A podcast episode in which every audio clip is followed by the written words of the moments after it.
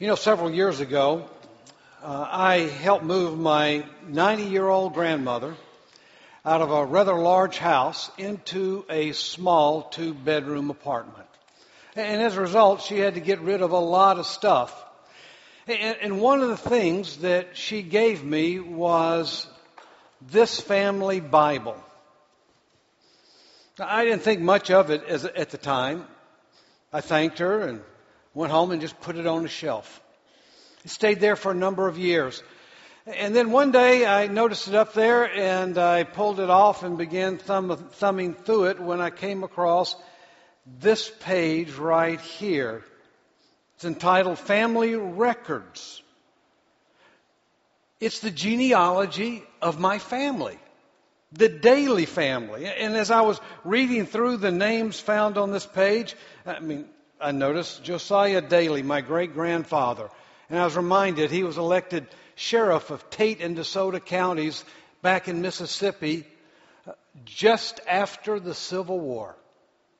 And then his son, Mays Daly, my grandfather, he was the state head of prohibition for the state of Mississippi.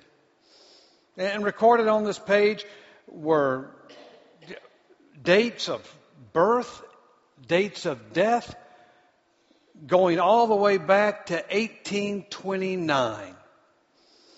Now, I mean, chances are these pages would not be of any interest to you at all. That is, unless your last name is Daly. In fact, if you were to pick up this book and begin reading it, you would probably just blow by these pages. You know, isn't that the way we tend to respond to a genealogy when we come to it in the Bible? I mean, it's just a dusty, old, dry list of names. But I love the way one pastor put it. He said this. You can put it up on the screen. Sometimes the driest vineyards yield the sweetest grapes. Now, that's what we have in Luke chapter 3. On the surface, it appears to be a dry, dusty, old list of 76 names, most of which we can't even pronounce. Yet, did you know the 16 verses recorded in Luke 3 solves one of the gnarliest problems in the entire Old Testament? In fact, why don't you turn with me there, Luke 3, beginning in verse 23, and let's explore this vineyard together.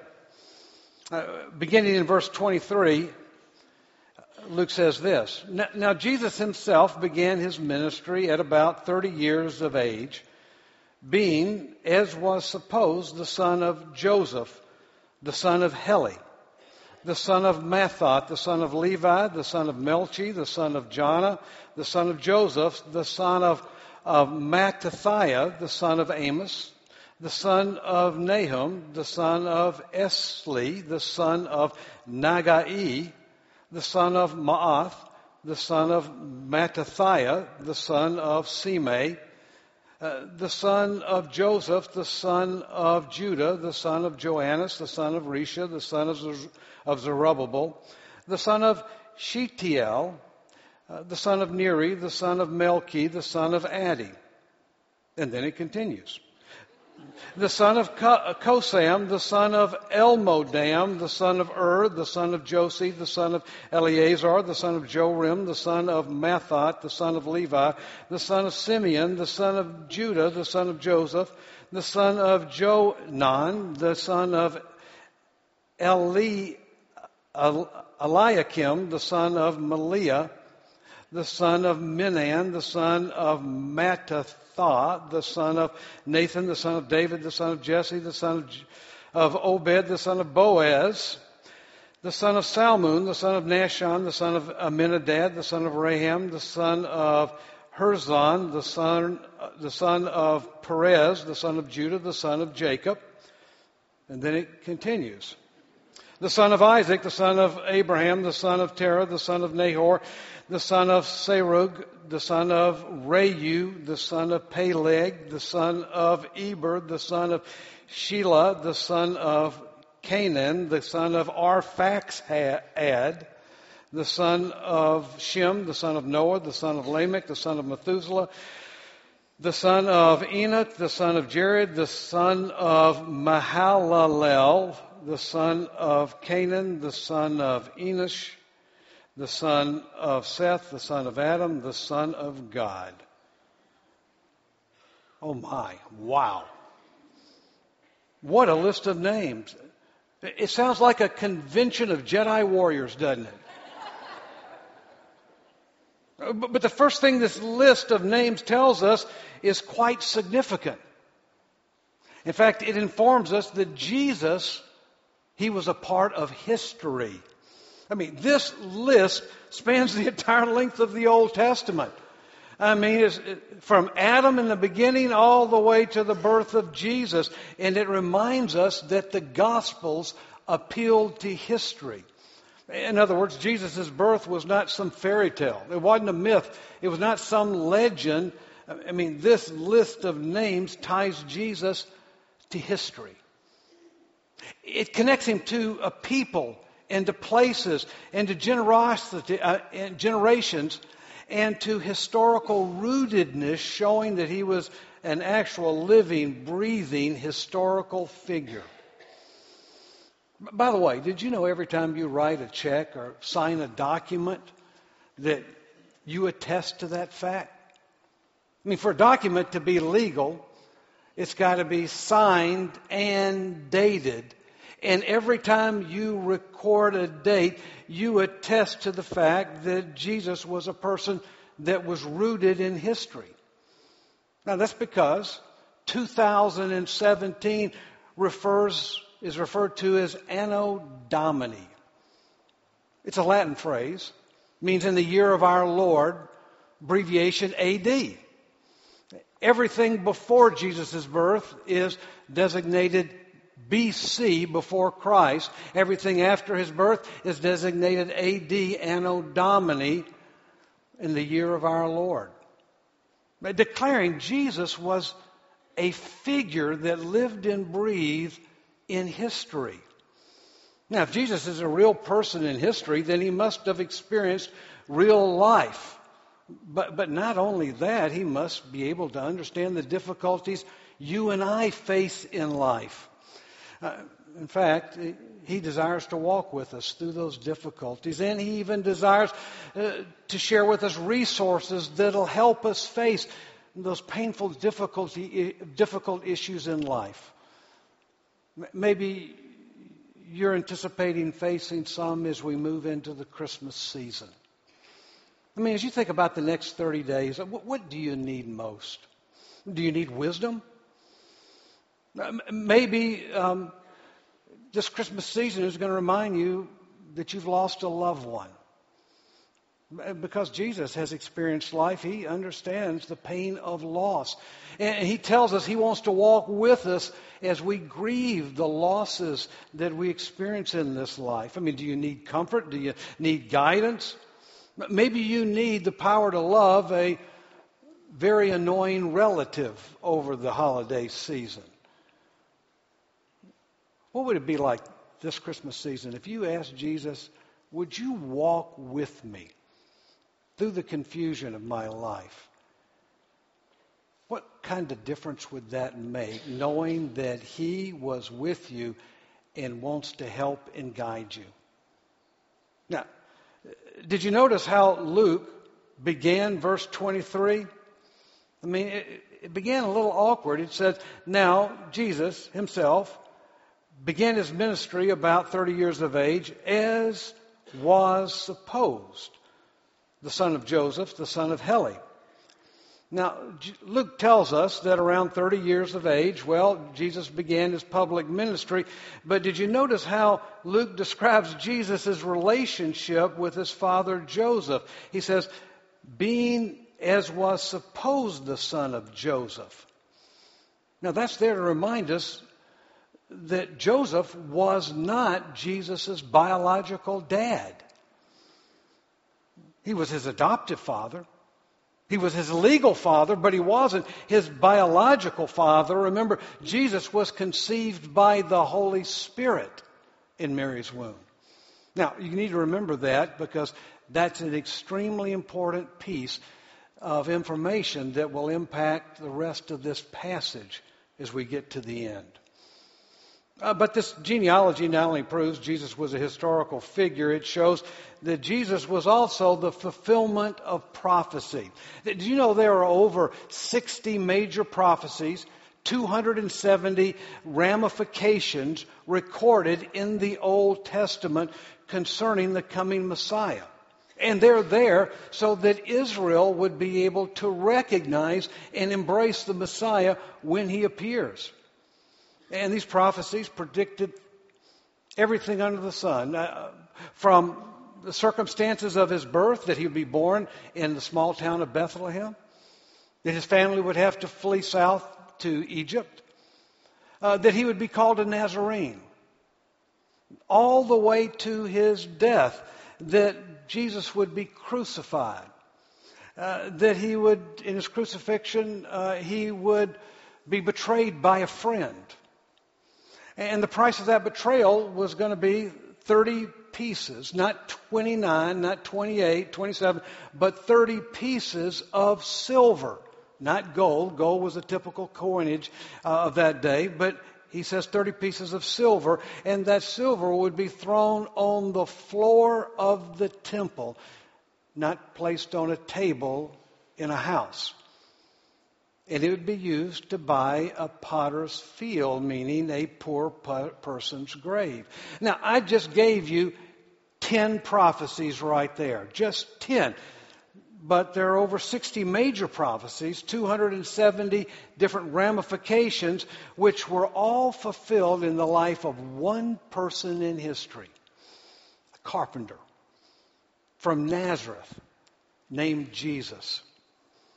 Now, to understand the significance of what I just told you, uh, Peter Stoner, in his book, Science Speaks, looked at the mathematical probability that just eight of these prophecies would be fulfilled in the life of any one person. Now, according to Stoner's research, the probability that eight of these prophecies would be fulfilled in the life of a person is one chance in 100 quadrillion.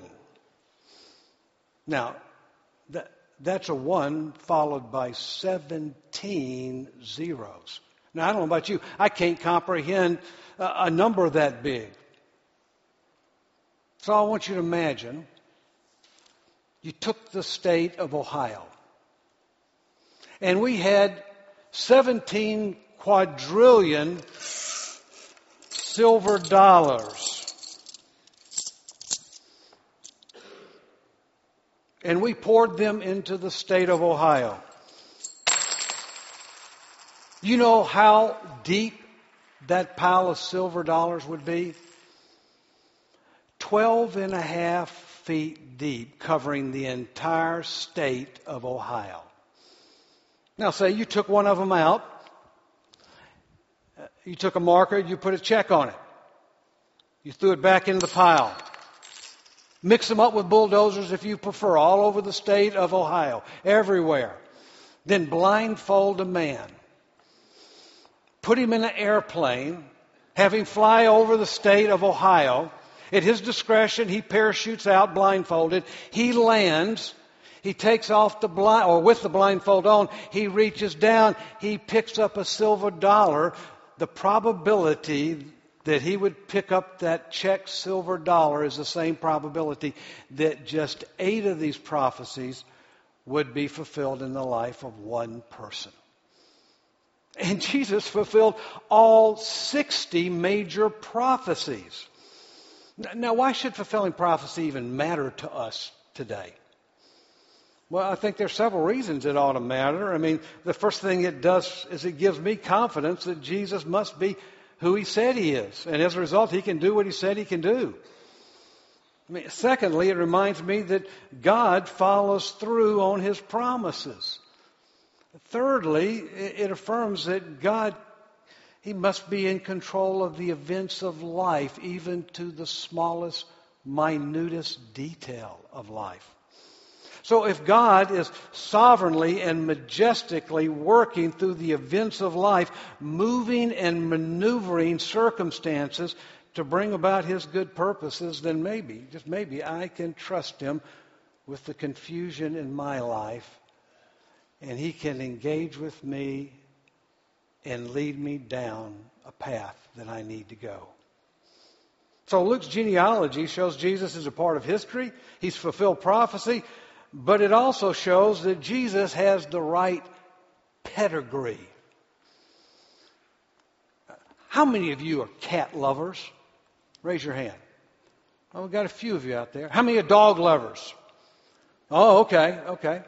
Now, if you're a dog lover, chances are good you, you may have watched the National Dog Show that came on on Thanksgiving uh, this past week. You think they got a cat show? National cat show? What can a cat do? Fetch? Well, anyway, um, the, the, National Dog Show, let's say you, you, you probably watched that. And if you watched it, you discovered Best in Show was won by this adorable little fella right there. Yeah, it, that's, uh, I forgot what it is. It's a Brussels Griffon. A Brussels Griffon, and his name is Newton. He looks like a Newton, doesn't he? Now, Newton beat out a number of other competitors. He beat out the Whippet, the English Sheepdog, the Portuguese Water Dog, the Staffordshire Terrier, the Springer Spaniel, and the French Bulldog. He beat them out. And competing, now, for best in show, well, you've got to have the right pedigree.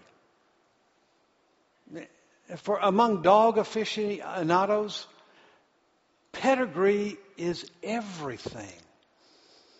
Do you know the same is true in Israel? Your, your genealogy proves that you have the right pedigree. And in Hebrew culture, pedigree was extremely important.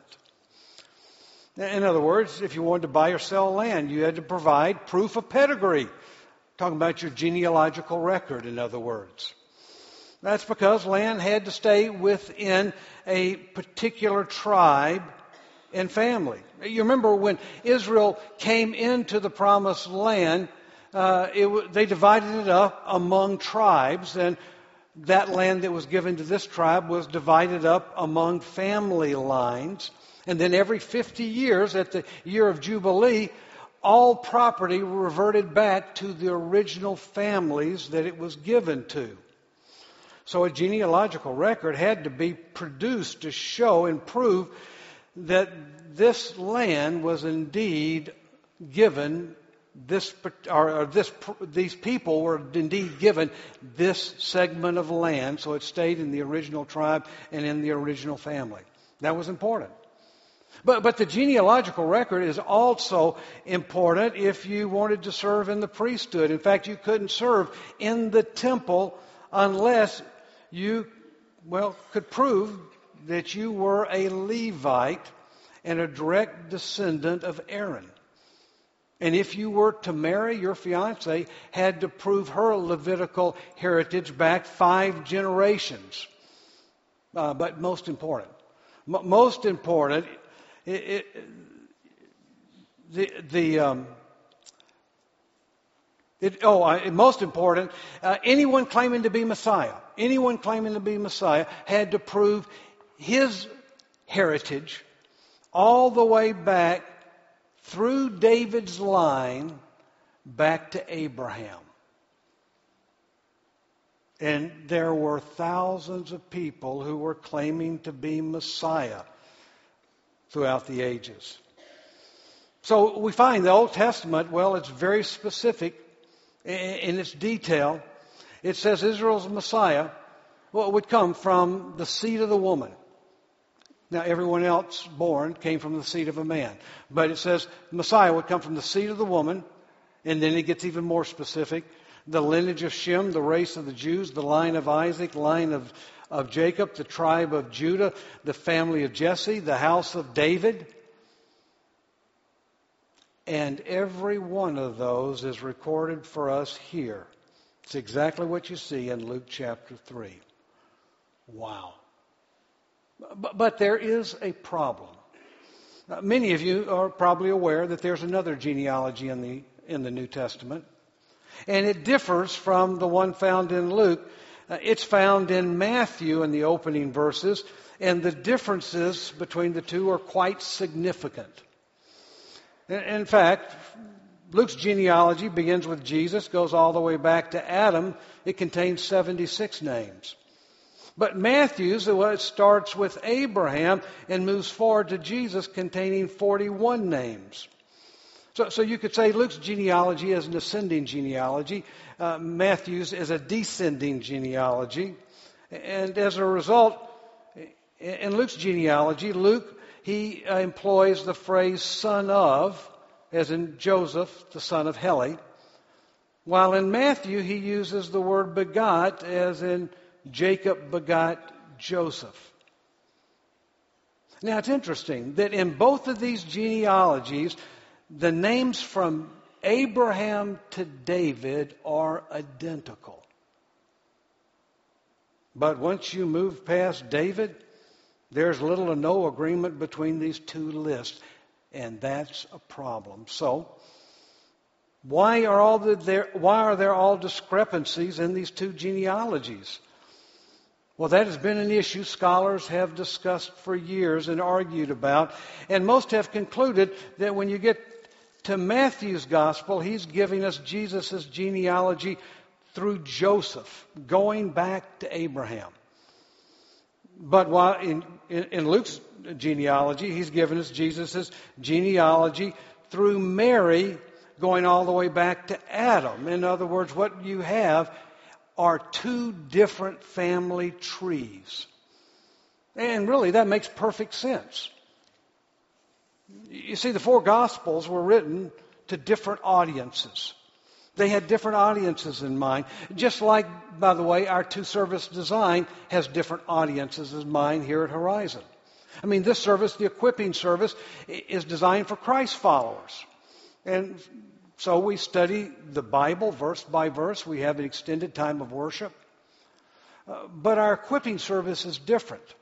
Our equipping service has people in mind who are exploring, trying to discover who Jesus is. So we don't have worship in our exploring services. We play secular music. They're different audiences different people we're trying to communicate to. It's called contextualization, and that's one of the reasons Luke and Matthew have different genealogies. I mean, for instance, take Matthew. Uh, did you know that was written to a Jewish audience? And what mattered to a Jewish audience were the promises made to Abraham that there would be a Messiah that would come that would rescue his people one day, the Jewish people. And so Jesus' genealogy in Matthew shows the lineage back to Abraham, answering the critical question for them what is Jesus' relationship to Abraham? And that's why Matthew works forward from father to son, showing that relationship. And by the way, in Matthew's gospel, Mary's name is barely mentioned. But we find all sorts of information about Joseph, Jesus' adoptive father. But now, when you come to Luke's gospel, well, that was written not to a Jewish audience, it was written to a Gentile audience. And, and its focus is not on a particular family tree or the covenantal promises made to Israel. They're not even interested in that. But they are interested in exploring is Jesus really, did he really become a man who lived and breathed? And, that's why Luke takes Jesus' genealogy all the way back to Adam, showing his humanity. And, by the way, in, in Luke's gospel, you have G, uh, Joseph's name barely mentioned. But we find out all sorts of information in detail about Jesus' birth mother, Mary, linking him back to the human race. Now, if you look carefully at Matthew's genealogy and Luke's genealogy, you'll notice Matthew says, says, Jacob begot Joseph. But in Luke, it says Joseph, the son of Heli. Now, is that a contradiction? Joseph can't have two fathers. So, I mean, which is it? Is Jacob his father or is Heli his father? Well, the scriptures in other places clearly teach that Joseph's father's father was Jacob. Now, if that's true, then who the heck is this Heli? Well, the Jewish Talmud, which is a commentary on the ancient Hebrew Old Testament, tells us that Heli was actually Mary's father. And the reason Luke says that Joseph, the son of Heli, is because in Mary's family there were no biological male heirs. And Luke records the genealogy here in a customary fashion, listing only the male heirs in that family of which Joseph became when he eventually married Mary. So that makes sense.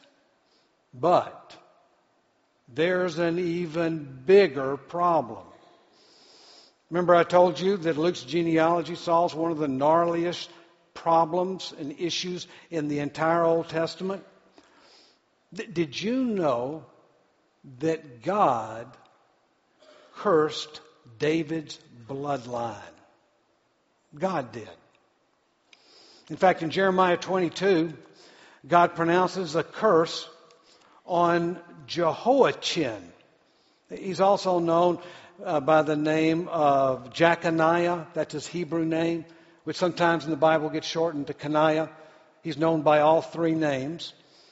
And Jehoiachin was the direct bloodline descendant of King David. But he did evil in the sight of God. And as a result, God says this in Jeremiah 22. Thus says the Lord, write this man, speaking of Jehoiachin, down as childless a man who shall not prosper in his days, for none of his descendants shall prosper sitting on the throne of David and ruling any more in Judah. Now, this curse, God pronounced, literally came true. You see, Jehoiachin was the king of Judah, but he just served three months, and then God took him off the throne by the means of Nebuchadnezzar. And then Nebuchadnezzar appointed uh, Jehoiachin's uncle Zedekiah to rule in his place. However, Zedekiah was not a direct bloodline descendant of David. And Zedekiah, well, he ruled Judah for one year before he was swept into captivity. Seventy years goes by, and Israel's release from their captivity, but never again did a direct bloodline descendant of David serve on the throne. Never again. Well, that brings up an interesting question, doesn't it?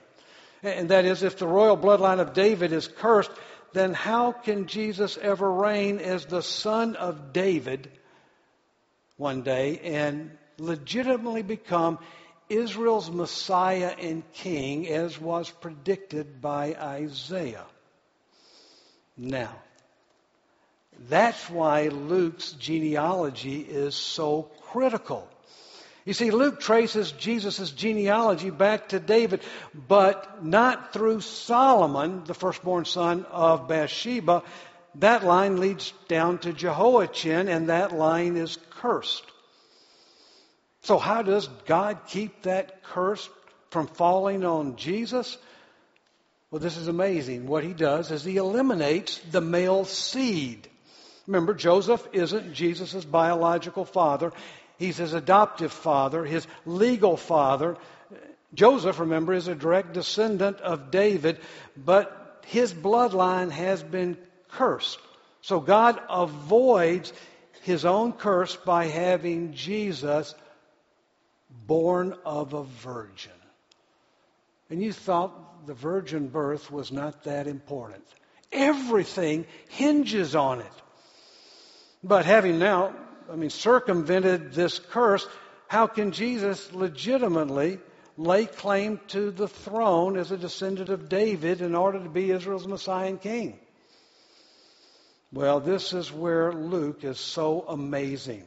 Notice, even though Joseph was Jesus' biological father, remember, Luke, uh, Joseph was his biological father. Mary was his biological mother. And so Luke traces uh, Mary's genealogy through Nathan, David's second born son to Bathsheba, all the way back to David, thereby proving Jesus to be of the royal bloodline of David, avoiding the curse that was placed on Zedekiah. Now, isn't that amazing? Now, the prophecies made by Isaiah can be fulfilled, can't they? You remember the prophecy made by Isaiah, don't you? If you don't, it'll, it'll become familiar as I read it. Here's what Isaiah said For unto us a child is born, unto us a son is given, and the government shall be upon his shoulders, and his name shall be called Wonderful, Counselor, Mighty God, Everlasting Father, Prince of Peace. And of the increase of his government, and peace there shall be no end upon the throne of David and over his kingdom to order it and establish it with the judgments with judgment and justice from that time forward even forever.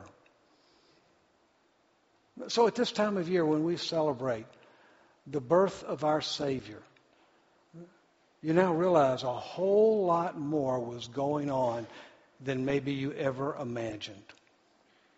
So Jesus, we can see, is part of history fulfillment of prophecy. He had the right pedigree. But Jesus also came to save humanity. In fact, if you look back at Luke, the 76 names there, 76 individual listed, listed there, Jesus' genealogy, I want you to know they are not saints. We tend to idealize them. But they were not perfect by a long shot.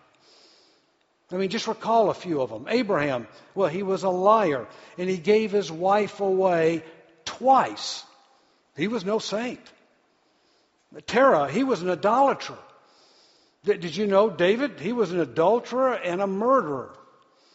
Uh, Jacob, well, he was a cheater and a thief.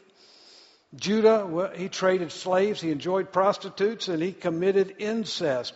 I mean, really, what we have in this list of names is a microcosm of humanity. And Jesus said that he came to rescue us from all of that. I mean, the fact that Jesus could take imperfect people like the people on that list and accomplish his purposes is mind boggling. But what Jesus does for those of us who lean into Him and say, I trust you to forgive my sins and to give me eternal life is even more astonishing than you ever imagined. Because in doing that, Jesus not only forgives your sins and gives you eternal life, but he brings you into his royal bloodline. He adopts you as his child. You become a child of a king and you get to partake in his royal lineage. And that's exactly why. Peter describes Christ's followers this way. But you, you are a chosen generation, a royal priesthood, a holy nation, his own special people, that you may proclaim the praises of him who has called you out of darkness into his marvelous light. Father, we are humbled and, and really in some ways shocked at the detail with which you worked through history. And you brought your son so we would not miss him. And Father, if, if you can work through the details of history like that, I just imagine what you can do in the details of our lives. May this time of year be a time that we see you in, in fresh eyes in a new way. And we realize that you have come so far to come and rescue us and bring us into your royal bloodline. May we never see the Christmas story the same again. It's in Christ's name we pray. Amen. Now, before you leave, I need to tell you three things, three short things. First of all, um, today is a deadline for Giving Tree. Your unwrapped presents need to be turned in today. Secondly, we've got eight New Year's Eve services coming up, uh, and they are going to be on the hour beginning at 9, 10, 11, 12, 1. We skip the 2 o'clock hour, and then we do 3, 4, and 5. And you will need tickets in order to come. It's the only way we can control the crowds for our New Year's Eve service. So get your tickets today. I mean, our, um, hey, you know what I'm talking about. It's lucky I just got through that list of names. Now you're going to call me on this? And for those of you who like to attend on Saturday, that weekend, New Year's, I mean, Christmas Eve weekend, we'll have no Saturday service. So, enjoy the rest of your weekend. Thanks for coming.